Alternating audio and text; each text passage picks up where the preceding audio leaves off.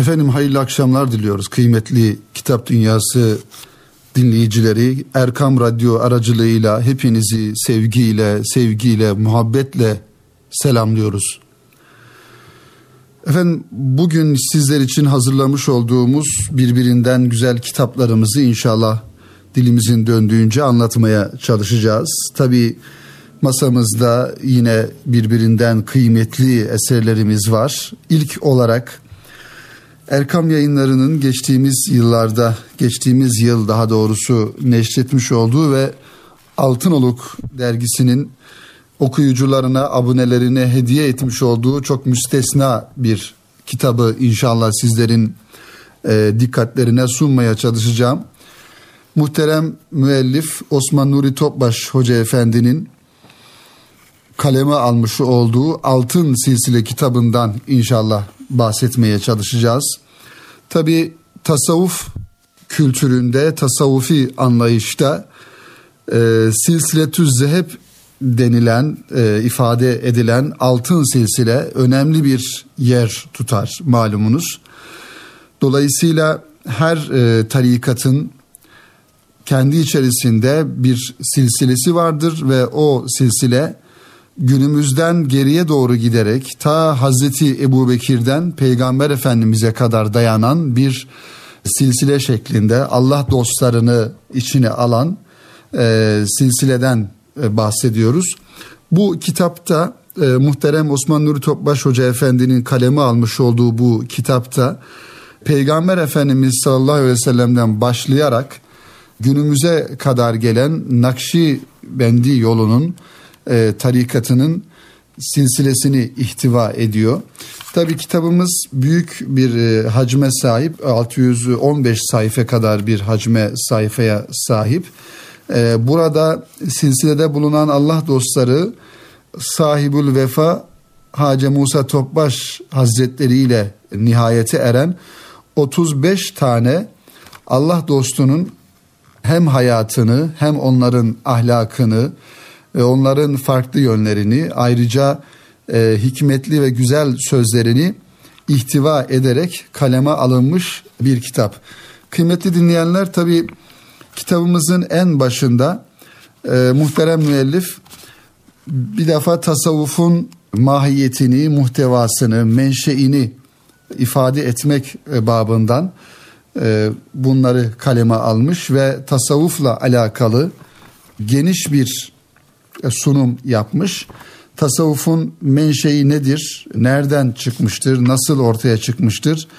E, ve tasavvufun sünnetle, e, İslami hükümlerle olan bağlantısı konusundan başlayarak tasavvufun lüzumuna dikkatimizi çekmiş ve bu da aynı şekilde ayeti kerimelerle ve ariflerin, büyük Allah dostlarının sözleri ile desteklenerek anlatılmaya çalışılmış. Daha sonra tasavvufun tariflerine geçilmiş bu ilk bölümde. Birçok tarifi burada ifade ediliyor tabii ki. Biz birkaç tanesini inşallah ifade etmeye çalışalım. Tabii başta da ifade ettiğimiz gibi kıymetli dinleyenler, e, kitabımızın hacminin büyük olması hasebiyle ve içerisinden sizlere hususiyle sunacağımız bir takım konular olması hasebiyle belki programımızın birinci bölümünü e, ancak Osman Nuri Topbaş Hoca Efendi'nin e, Altın Silsile isimli kitabını inşallah tanıtarak, takdim ederek birinci bölümünü böylelikle doldurmuş olacağız. Tasavvufun tariflerine baktığımız zaman şöyle ifade ediliyor: tasavvuf kötü huyları terk etmek ve güzel ahlakı benimsemektir. Tasavvuf, nefis tezkiyesi ve kalp tasfiyesidir. İnsan fıtratında var olan kötülük meyillerini kontrol altına alıp takva tohumlarını yerleştirebilmek için girilen manevi bir terbiye ve mukaddes bir eğitimdir. Tasavvuf, takvaya erebilme sanatıdır. Ayrıca istikamet üzere yaşayabilme dirayetidir. İstikamet ise kitap ve sünnete sımsıkı sarılmak, ilahi ve nebevi talimatları kalbi derinlikle idrak edip onları hayatın her safhasında vecd içinde yaşayabilmektir. kitap ve sünnetin ruhaniyeti içinde yaşamanın kalpte en büyük lezzet haline gelmesidir tasavvuf. Ee, yine tariflere devam ediyor. Son olarak şu tarifi de e, ifade etmeye çalışalım. Hasılı bizim ifade etmeye çalıştığımız tasavvuf, Allah Resulü'nün ve ashab-ı kiramın vecd içinde yaşadığı takva hayatıdır. Bunların dışında kalan, özünü ve ölçüsünü Kur'an ve sünnetten almayan her şey ne kadar tasavvufa izafe edilirse edilsin batıldır ve tasavvuf değildir. Tabii aslında e, bu kitabı okuyan kardeşlerimiz de tabii e, dinleyenlerimiz de e, bize hak verecekler. Bu kitabın asıl önemli bölümlerinden bir tanesi de e, Hacegan yolunun esaslarını ortaya koymuş olması, onları e, maddeleştirerek ortaya koymuş olması. Tabii Hacegan yolu e, malumunuz e, Nakşibendi yolunda, tarikatinde bu silsileyi ifade eden hocaların ve Evliyaullah'a verilen isim. Zaten burada da e, ifade ediliyor. Tasavvuf tarihinde kitap ve sünnet muhtevası içinde devam eden Nakşibendilik mürşitleri daha ziyade Hacegan zümresinden, yani ilim erbabı kimselerden geldiği için bu isimle de anılır olmuştur. Dolayısıyla Hacegan denildiği zaman Nakşibendi yolunda bulunan mürşitleri ifade etmesi anlaşılmaktadır. Tabi muhterem Osman Nuri Topbaş Hoca Efendi Hacegan yolunun esaslarını maddeler halinde ifade etmişler. Tabi biz e, bu maddelerin teferruatına girmeden belki e, kısa kısa e, ifade etmekte fayda görüyoruz inşallah. Dolayısıyla bunları bu şekilde ifade etmeye çalışacağız kıymetli dinleyenler. Efendim, Hacegan yolunun ilk esası ehli sünnet itikadına sahip olmak ve tabii ki tarih boyunca Sünni İslam anlayışını tarikatın temel esası olarak almış ve bu sayede mensuplarını batıni ve hurufi akımlardan muhafaza etmiştir. Demek ki birinci esas ehli sünnet itikadına sahip olmak ve bu ölçülere e, azami derecede dikkat etmek. İkincisi, kitap ve sünnete sımsıkı bağlılığı esas alır Hacegan yolundaki insanlar ve bu e, silsilede bulunan Allah dostları. Bu esaslardan üçüncüsü ise ruhsatlardan ziyade azimetlerle amel etmektedir. Yani fetvalardan ziyade takva yolunu tercih eder ve e, bu da bir esas olarak Hacegan yolunun esaslarından birisi olmuş oluyor. Dördüncü husus, Hacegan yolunun büyükleri helal lokma hususunda çok hassas davranmışlardır. Şah-ı Nakşibend Hazretleri haram lokmadan şiddetle sakınmakla birlikte durumu şüpheli olan yemekleri de yemez, müritlerine de yedirmezdi. Devlet idarecilerinin sofralarındaki yemeği de şüpheli gördüğü için Melik Hüseyin'in sofrasında bir şey yememişti diye bir rivayette var. Evet, beşinci Hacegan yolunun esasları, Hacegan yolunda farz ve vaciplerden sonra nafile ibadetlere ve salih amellere de çok ehemmiyet gösterilir. Altıncısı, Hacegan yolu saliklerine Muhammedi ahlakı kazandırmayı hedefler, İnsanlara güzel ahlakla muamele etmeyi emreder. Yedincisi, Hacegan yolunun hakikati her halükarda zik- kalbi zikir ve tefekkürle daima Allah'ın huzurunda bulunmaktır. Ee, sekizincisi, faydalı ilme büyük ehemmiyet verir. Salik, yani bu yolda olan insan dini ilimleri öğrenip istifade etmeli, bunun gereğini yaşamalı ve başkalarının da yaşamasına yardımcı olmalıdır. E, dokuzuncu prensip, Hacegan yolunda insanlardan uzaklaşıp devamlı bir uzlet hayatına çekilme yoktur.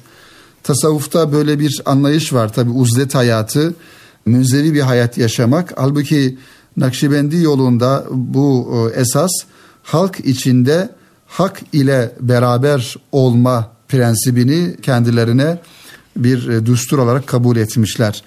Tabii bu e, burada tasnif edilen e, diğer ve sonuncu e, maddemiz ise Hacegan yolunun esaslarının sonuncu maddesi ise Hacegan yoluna giren saliklerin elbiseleri diğer müminlerin elbiselerinden farklı olmamalıdır. Bu yolda taç, taylasan gibi ayırt edici kıyafetler yoktur. Onlar farklı görünmeye ve şekillere ehemmiyet vermez, hususi bir kisveye bürünmezler. Mahviyet içerisinde yaşamayı tercih ederler. Herkes kendi meslek sınıfının elbisesini giyer. Halk arasında sureti ve giyinişi emsallerinden farklı olmaz. Zira dervişlik kalıpla değil, kalp iledir. Yunus Emre Hazretleri bu gerçeği şu şekilde ifade ediyor. Dervişlik dedikleri hırka ile taç değil, gönlün derviş eyleyen hırkaya muhtaç değil. Tabi bu esaslar kıymetli dinleyenler, Hacegan yolunun esasları hakikaten Kur'an ve sünnetin çizgisini en güzel şekilde e, ifade etmesi açısından önemli. Kıymetli dinleyenlerimiz, tabi kitabın başında Allah Resulü Efendimizin o güzide hayatı çok güzel bir şekilde e, anlatılıyor, ifade ediliyor ve e, Efendimizin zühd hayatından hususiyle e, bahsediliyor. Onun tasavvufi anlamda, gerçi Efendimizin hayatını e, şöyle veya bu şekilde diye tasnif etmek doğru olmayabilir ama tabii Efendimizin daha çok işte nefis terbiyesi, zühd hayatı, nefis tezkiyesi, bu anlamdaki hadisi şerifleri, bu yönü daha çok bu bölümde ele alınmış ve bize bakan yönüyle Efendimizin zaten hayatının bütün bütünü bizim için güzel bir örnek. Dolayısıyla bunlara da bu, burada temas edilmiş. Tabii silsilenin gereği olarak arkasından Efendimiz Aleyhisselam'dan sonra Hazreti Ebubekir Sıddık radıyallahu an, onun şahsiyeti ve özel ve güzel karakteri, sıddık oluşu, Peygamber Efendimizle beraber oluşu ve Efendimizle fani oluşu, tabii ki Efendimiz'e yakınlığı, bir yönüyle onun e, mahremi olmuş olması ve her şeyini Allah yolunda feda etmesi, ibadet aşkı, Hazreti Ebubekir'in helal lokma hassasiyeti, hilafeti ve merhameti, ahireti tercih etmesi ve ahireti tefekkürü, bunlar da Hazreti Ebubekir'in hayatından kesitler olarak bu kitaba alınmış. Daha sonra Selman-ı Farisi Hazretleri aynı şekilde, onun da güzel özellikleri, faziletleri ve Ehl-i Beyt'ten sayılması, özellikle Selman-ı Farisi malumunuz normal şartlarda sıhriyet olarak, kan bağı olarak Ehl-i Beyt'ten olmadığı halde Allah Resulü Efendimiz onun Ehl-i Beyt'ten olduğunu, Selman bizdendir diyor Resulullah Efendimiz ve onu Ehl-i Beyt'ten sayıyor. Daha sonra devam ediyor tabi bu silsile, e, altın silsile. Kasım bin Muhammed rahmetullahi aleyh, Cafer-i Sadık Hazretleri, onun da güzel ahlakı, hayatı, takvası e, ve Kur'an-ı Kerim'e vukufiyeti anlatılıyor. Bayezid-i Bistami Hazretleri ve Ebul Hasan Harakani Hazretleri aynı şekilde. Ebul Hasan Harakani Hazretleri'nin malumunuz kabri şerifi ya da makamı e, Kars'ta bulunuyor. Orada makamı olduğu ifade ediliyor. İşte Ebu Ali Farmedi, Yusuf Hemedani, Abdülhalik Gücdüvani diye devam ediyor kıymetli dinleyenler, Silsiletüz Zeheb. Ben tabi burada her bir e, Allah dostunu ayrıca belki anlatmak e, gerekir. Buna bizim tabi takatimiz, gücümüz ya da haddimiz ne kadar e, yeter onu bilemiyoruz ama burada özellikle Mart ayı içerisinde olmamız hasebiyle Mart'ın dördünde e, malumunuz Muhammed Esat Erbilî Hazretleri'nin vefatı bin dokuz yüz otuz bir yılında Menemen hadisesinde Muhammed Esat Erbilî Hazretleri de birçok İslam alimi gibi ve Türkiye'nin o yıllarda yeni kurulmuş olan Cumhuriyet'in ilk yıllarında birçok İslam alimi ve büyük şahsiyetin getirilip Menemen'de mahkeme edildiği gibi Muhammed Esat Erbilî Hazretleri de aynı şekilde Menemen'e getiriliyor ve orada göz hapsinde kalıyor, yargılanıyor bir yönüyle ve nihayetinde hastanede şaibeli bir şekilde şaibeli bir şekilde doksan yaşlarında neredeyse bin sekiz yüz kırk yedi doğumlu ve bin dokuz yüz otuz bir yılında hastanede şehit oluyor. Esat Erbilî Hazretleri dört Mart'ta, yani içinde bulunmuş olduğumuz ayda.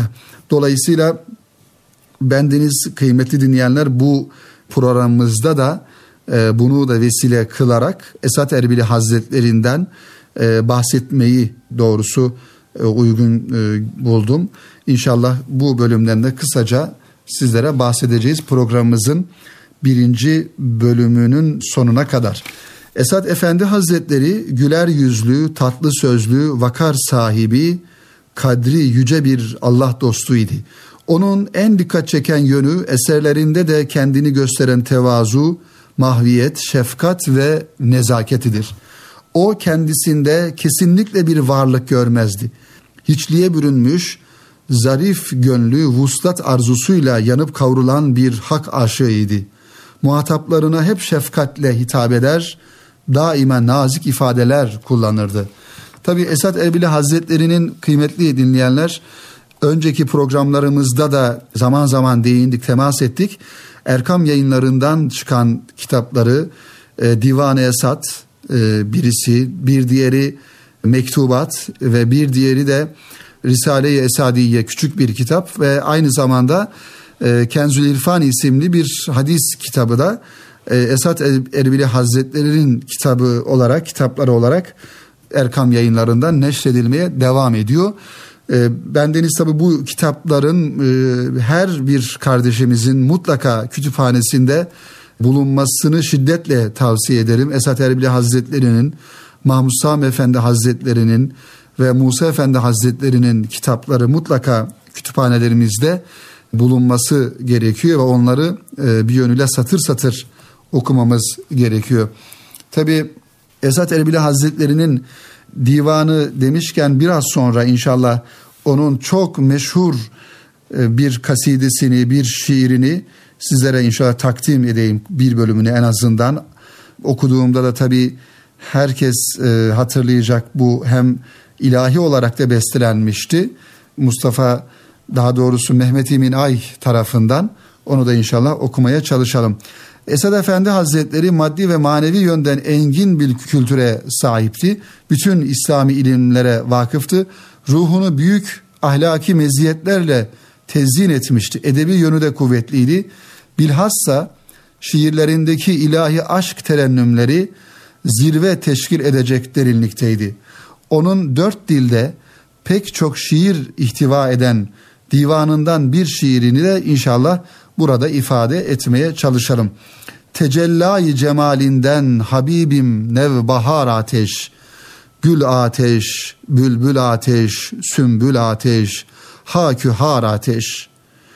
Şua-ı afitabındır yakan bil cümle uşşakı, dil ateş, sine ateş, hem dü çeşmi eşk bar ateş.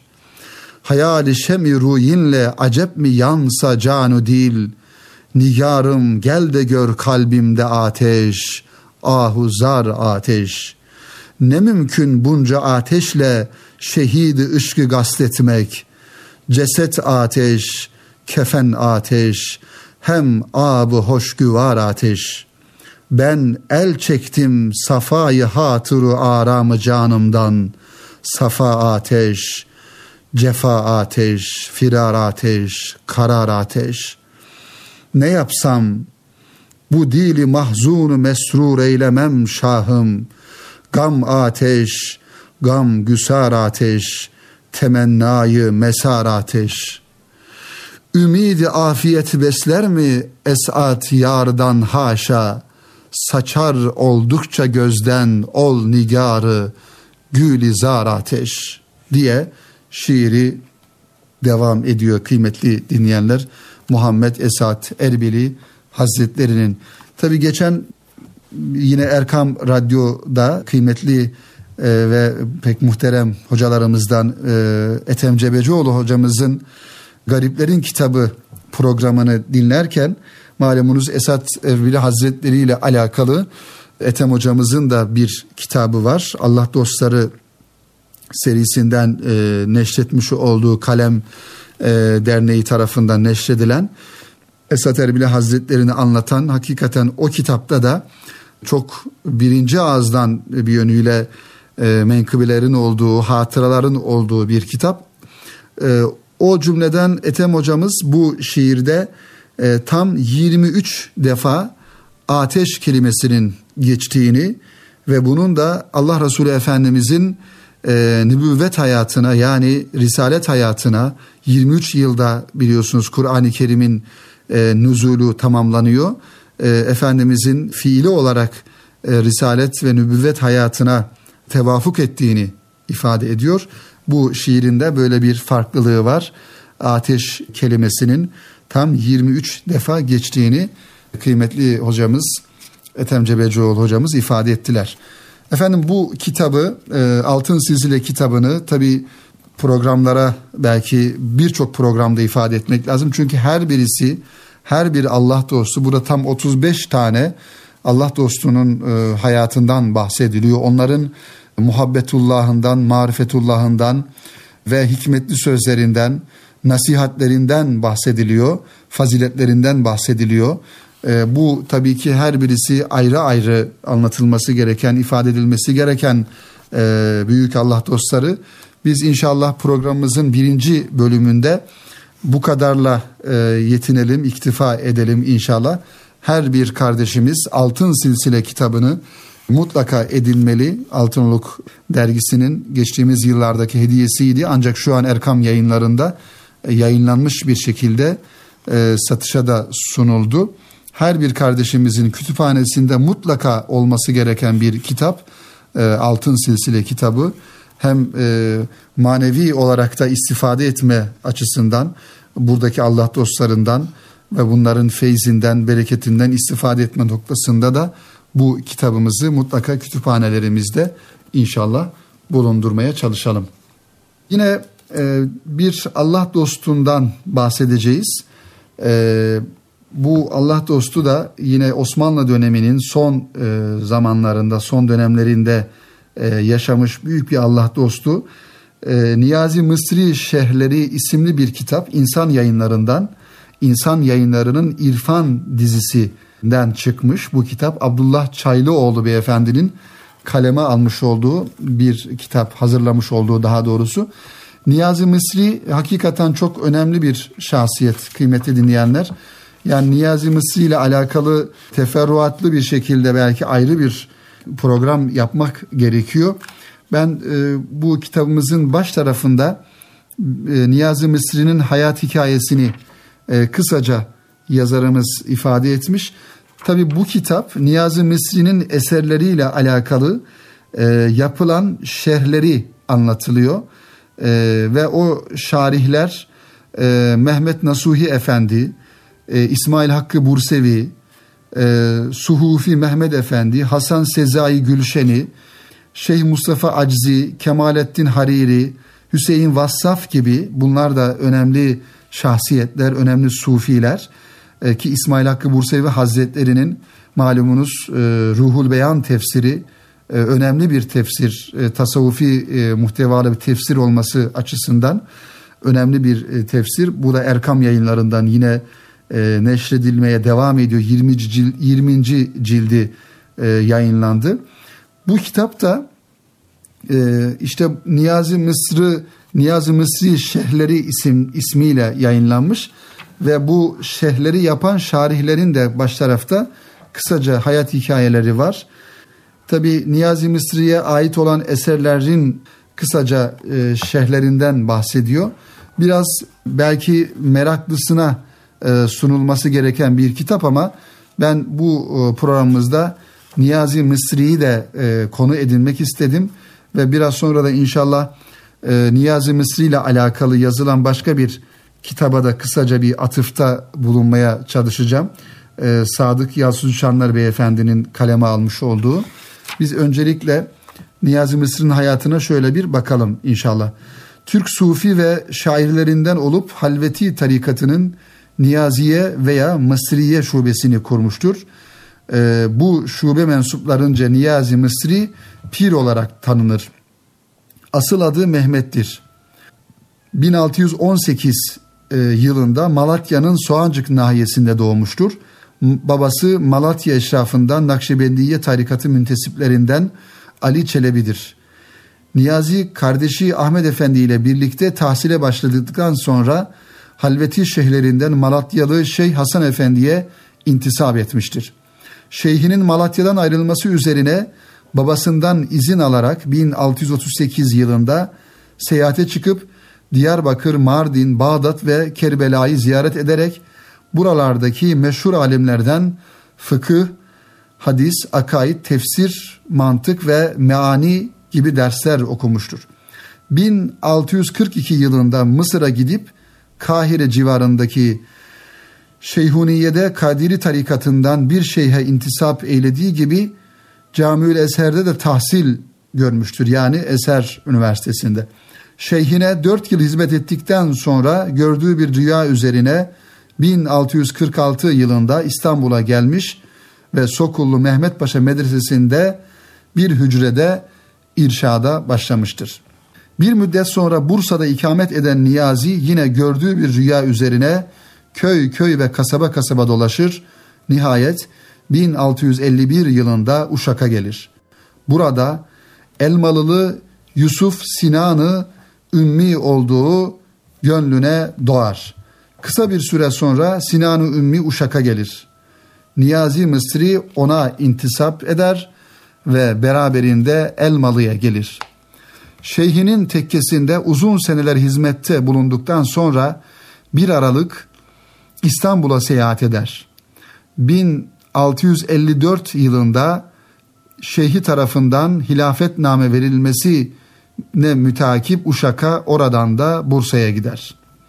İkinci Ahmet devrinde Avusturya'ya sefer ilan edilince Niyazi Mısrî Allah tarafından gazaya mamur olduğunu söyleyip Bursa'da Yeni Kaplıca civarında çadır kurdurarak toplanan iki yüz dervişiyle hareket edeceği sırada devlete baş kaldırma ihtimali düşünülerek Bursa'da oturup hayır duada bulunmasına dair gelen fermanı dinlemeyip Tekirdağ'a gitmiş, yapılan tekide de kulak asmayıp bin altı yüz doksan üç yılında Edirne'ye gelip vaaz etmek üzere Selimiye'ye indiği zaman Limni'ye sürülmesine dair gelen ferman üzerine camiden alınıp bir taht-ı bindirilerek Boğaz Hisarı'ndaki Kapudan Paşa'ya sevk olunmuş ve oradan Limni'ye sürgün edilmiştir. Niyazi Mısrî on altı Mart bin altı yüz doksan dört yılında çarşamba günü kuşluk vaktinde yetmiş sekiz yaşında iken Limni'de Limni adasında vefat etmiş ve oraya defnolunmuştur. Tabi çalkantılı bir hayatı olan bir zat Niyazi Mısrî, ama Niyazi Mısri'nin deyişleri, onun şiirleri, onun yazmış olduğu eserleri hakikaten tasavvuf kültüründe önemli bir yer tutuyor. Tabii Sadık Yalçınçanlar beyefendi e, malumunuz e, bir zamanlar Ülke e, televizyonunda Açık Deniz programı yapıyordu. Zannediyorum şu sıralar devam etmiyor o program. Orada da tabii çok güzel e, tasavvufla alakalı e, insanları ve e, uzmanları davet edip e, güzel programlar yapıyordu Sadık Bey. Tabii Sadık Bey'in aynı zamanda e, farklı romanları, kitapları da mevcut. Bunlardan bir tanesi de biraz önce bahsetmiş olduğumuz e, Niyazi Mısrî Hazretlerini konu edinen e, Anka isimli kitabı. E, mutlaka dinleyenlerimiz arasında o kitabı e, okumuş olan vardır. Eğer okumayanlar varsa bu kitabı da hakikaten tavsiye ediyoruz. Anka kitabı Timaş Yayınlarından e, neşredildi. Ee, kısaca şöyle bir tanıtım yazısını ifade etmeye çalışalım. Modern hayatın tam ortasında yaşayan Mehmet, yani bu Anka kitabının kahramanı, Niyazi Mısrî üzerine bir doktora tezi hazırlamaktadır. daha hazırlık aşamasında büyük mürşidin ateşiyle yanmaya başlar ve onunla beraber bir meşakkat yolculuğuna çıkar. Hanımıyla ve oğluyla da sorunlar yaşayan Mehmet için Mısri, üzerine tez hazırlamak bir yerden sonra imkansız hale gelir. İçine girdiği manaları bir tezin sayfalarına sığdırmanın imkanı yoktur ve imkanı olmadığını düşünür.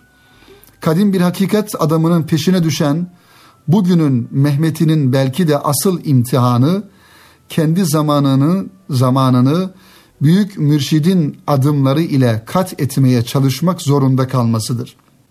Bilinç akışı tekniğiyle yazılan ve yoğun bir gönderme yükünün üstesinden başarıyla gelen Anka kitabı, edebiyat severlerin unutamayacağı romanlardan birisidir.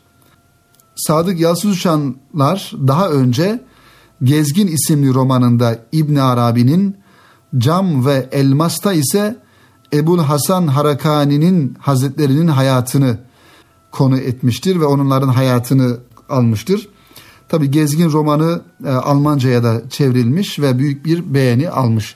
Dolayısıyla bu Abdullah Çaylıoğlu beyefendinin İnsan Yayınlarından çıkan e, Niyazi Mısrî Şehirleri isimli kitabı, bunun yanında yine e, Timaş Yayınlarından çıkan Sadık Yalçınçanlar'ın e, Anka isim, isimli kitabı, Gezgin ve aynı zamanda Cam ve Elmas isimli kitaplarını da e, mutlaka alıp okuyalım ve onları da inşallah kütüphanelerimizde e, bulunduralım e, ve kitapları etrafımızdaki insanlarla da inşallah buluşturmaya çalışalım.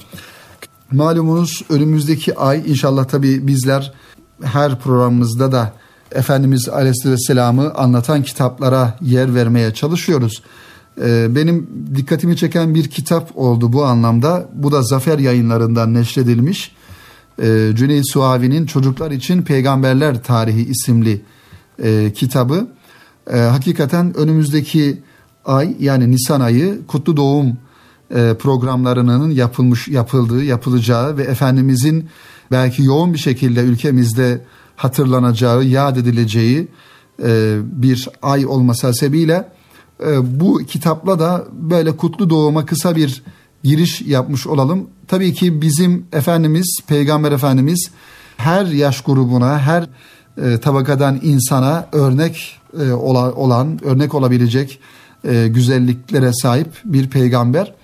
E, tabii bu kitapta da Peygamber Efendimiz sallallahu aleyhi ve sellem anlatılmakla beraber diğer peygamberlerde, özellikle Kur'an-ı Kerim'de ismi geçen e, peygamberler çocuk diliyle çocuklara, çocukların anlayacağı şekilde anlatılmış. Arka kapak yazısını da takdim edelim inşallah. Şöyle ön sözünden de kısa bir e, paragrafı inşallah size takdim etmeye çalışalım. E, Peygamberler Rabbimiz ve onun kulları arasında elçilik yapmakla görevli kişilerdir. Hiçbir insan çalışarak ya da kendi arzusuyla peygamber olmamıştır. Peygamberleri seçen Yüce Allah'tan başkası değildir. Allah o kullarına Hazreti Cebrail ile birçok vahiy göndermiş ya da doğrudan doğruya onların kalplerine ilham vermiştir. Bu ilham da bir tür vahiy sayılmakta ve Kur'an'a göre Allah hiçbir kuluna bunların dışında bir söz söylememiştir.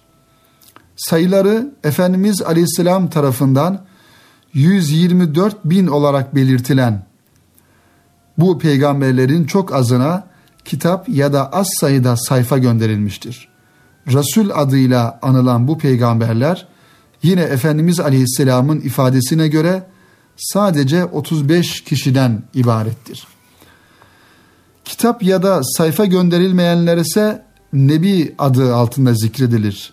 Bu bakımdan her Resul bir Nebidir, fakat her Nebi bir Resul değildir.